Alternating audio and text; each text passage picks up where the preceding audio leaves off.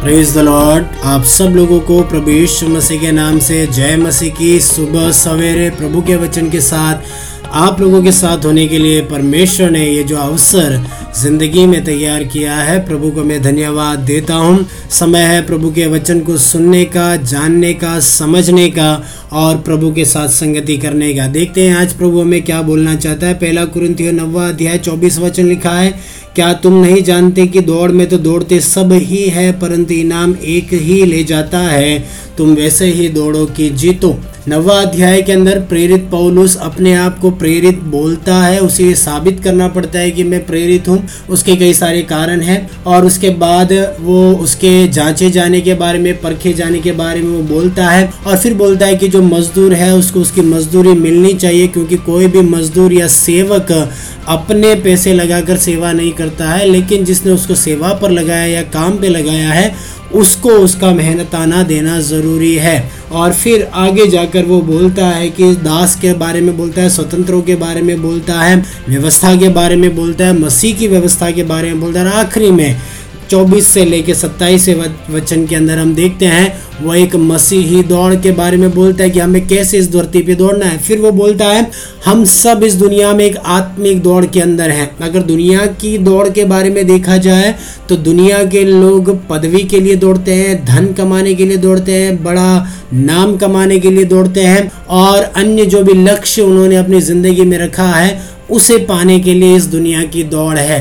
लेकिन पौलुस बोलता है, हम इस दुनिया में जो शारीरिक मनुष्य दौड़ते हैं, हम वैसे नहीं दौड़ रहे लेकिन वो बोलता है कि मैं इसीलिए दौड़ता हूँ कि हम मुकुट पाए। और ये भी बोलता है कि इस दौड़ में अनेकों लोग हैं। अगर दुनियावी दौड़ के अंदर अनेकों लोग दौड़ रहे हैं तो आत्मिक दौड़ में भी अनेकों लोग दौड़ रहे हैं। मेरे भाइयों बहनों ये नहीं सोचना कि मैं अकेला ही विश्वासी हूँ।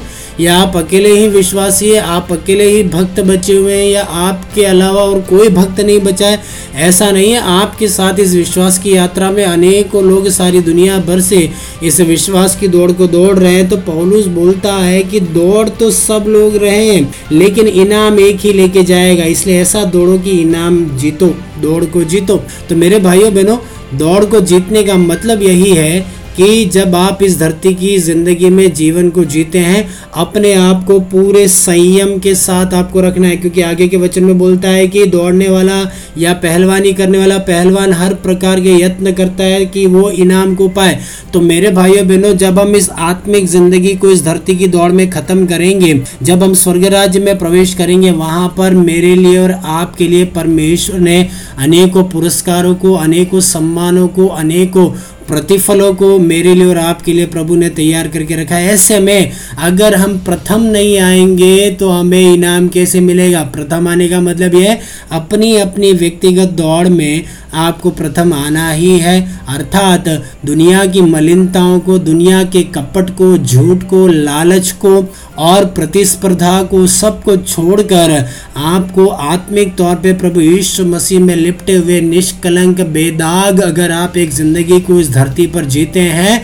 आप इस आत्मिक दौड़ में जीत रहे हैं और आप उस प्रतिफल के योग्य बन जाते हैं और उसके भागी बन जाते हैं। ऐसे में मेरे भाइयों बहनों, कोई भी पाप आपको उलझाने ना पाए, कोई भी गलती आपको उलझाने ना पाए आपकी ज़िंदगी में आने वाली छोटी से छोटी कमियों को भी हमें हर रोज़ दूर करना है परफेक्शन की ओर हमें आगे बढ़ना है। आप सब अपने कामों को परफेक्टली करते होंगे।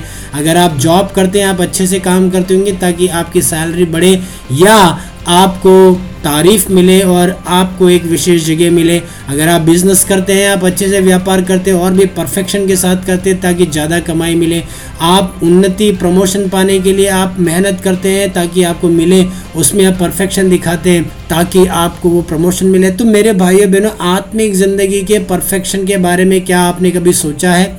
झूठ बोल जाते हैं, गलतियाँ कर जाते हैं, आँखों से दिल में, सोच में, विचार में, बोली में एटीट्यूड में हम पाप कर जाते हैं। बोलते, चलो प्रभु से माफ़ी मांग लेंगे, सब सही हो जाएगा। नहीं, जो परफेक्टली दौड़ रहा है, उसी के लिए वो इनाम है। तो आज की सुबह ज़रा अपने आप को जांचना है कि आप ये जो आत्मिक दौड़ दौड़ रहे हैं, क्या आप परफेक्टली दौड़ रहे हैं? क्या आप अपने ट्रैक में बराबर दौड़ रहे हैं? या फिर आपकी नज़रें इधर उधर हो रही हैं? और आपका ध्यान आपकी दौड़ में नहीं है, गिरते पड़ते दौड़ रहे हैं। मेरे भाइयों, बहनों, गिरते पड़ते दौड़ के नहीं, लेकिन परफेक्टली दौड़ के हमें पहुँचना इसलिए आज की सुबह अगर आपको लगता है कि कहीं ना कहीं कुछ कमी रह गई आत्मिक ज़िंदगी में, कहीं ना कहीं कुछ गलतियाँ आत्मिक ज़िंदगी में आ गई और उसे दूर करना चाहते हैं, अगर ऐसा है तो आइए मेरे साथ आप प्रार्थना कीजिए। मेरे प्रिय पिता परमेश्वर, इस सुबह, इस समय संदेश को सुनने वाले समस्त अजीजों, प्रियो भाइयों और कलिसिया के सदस्यों के लिए हम प्रार्थना करते हैं। पिता परमेश्वर, इन दिनों में मेरे प्रभु, जिस दौड़ में दौड़ने के लिए तूने बुलाया है, आत्मिक तौर पर पिता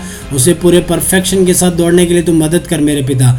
ज़िंदगी में कमियाँ आती हैं, गलतियाँ होती हैं, अपराध होते हैं परमेश्वर, लेकिन आज के दिन उन्हें तुम माफ़ करो और आने वाले दिनों में पूरी सिद्धता के साथ इस दौड़ को दौड़कर, जो इनाम, जो प्रतिफल तूने रखा उसे पाने के लिए हरी की तू सहायता कर मेरे पिता। प्रार्थना तूने सुनी, धन्यवाद हो यीशु के नाम से हमें दुआ मांगते हैं। आमेन। और आज के दिन प्रभु आपको आशीष देने पाए और अपनी दौड़ को परफेक्टली दौड़ने के लिए परमेश्वर आपकी सहायता करने पाए। कमियों को दूर करें, परफेक्शन में आगे बढ़े। आज का दिन आपके लिए शुभ हो।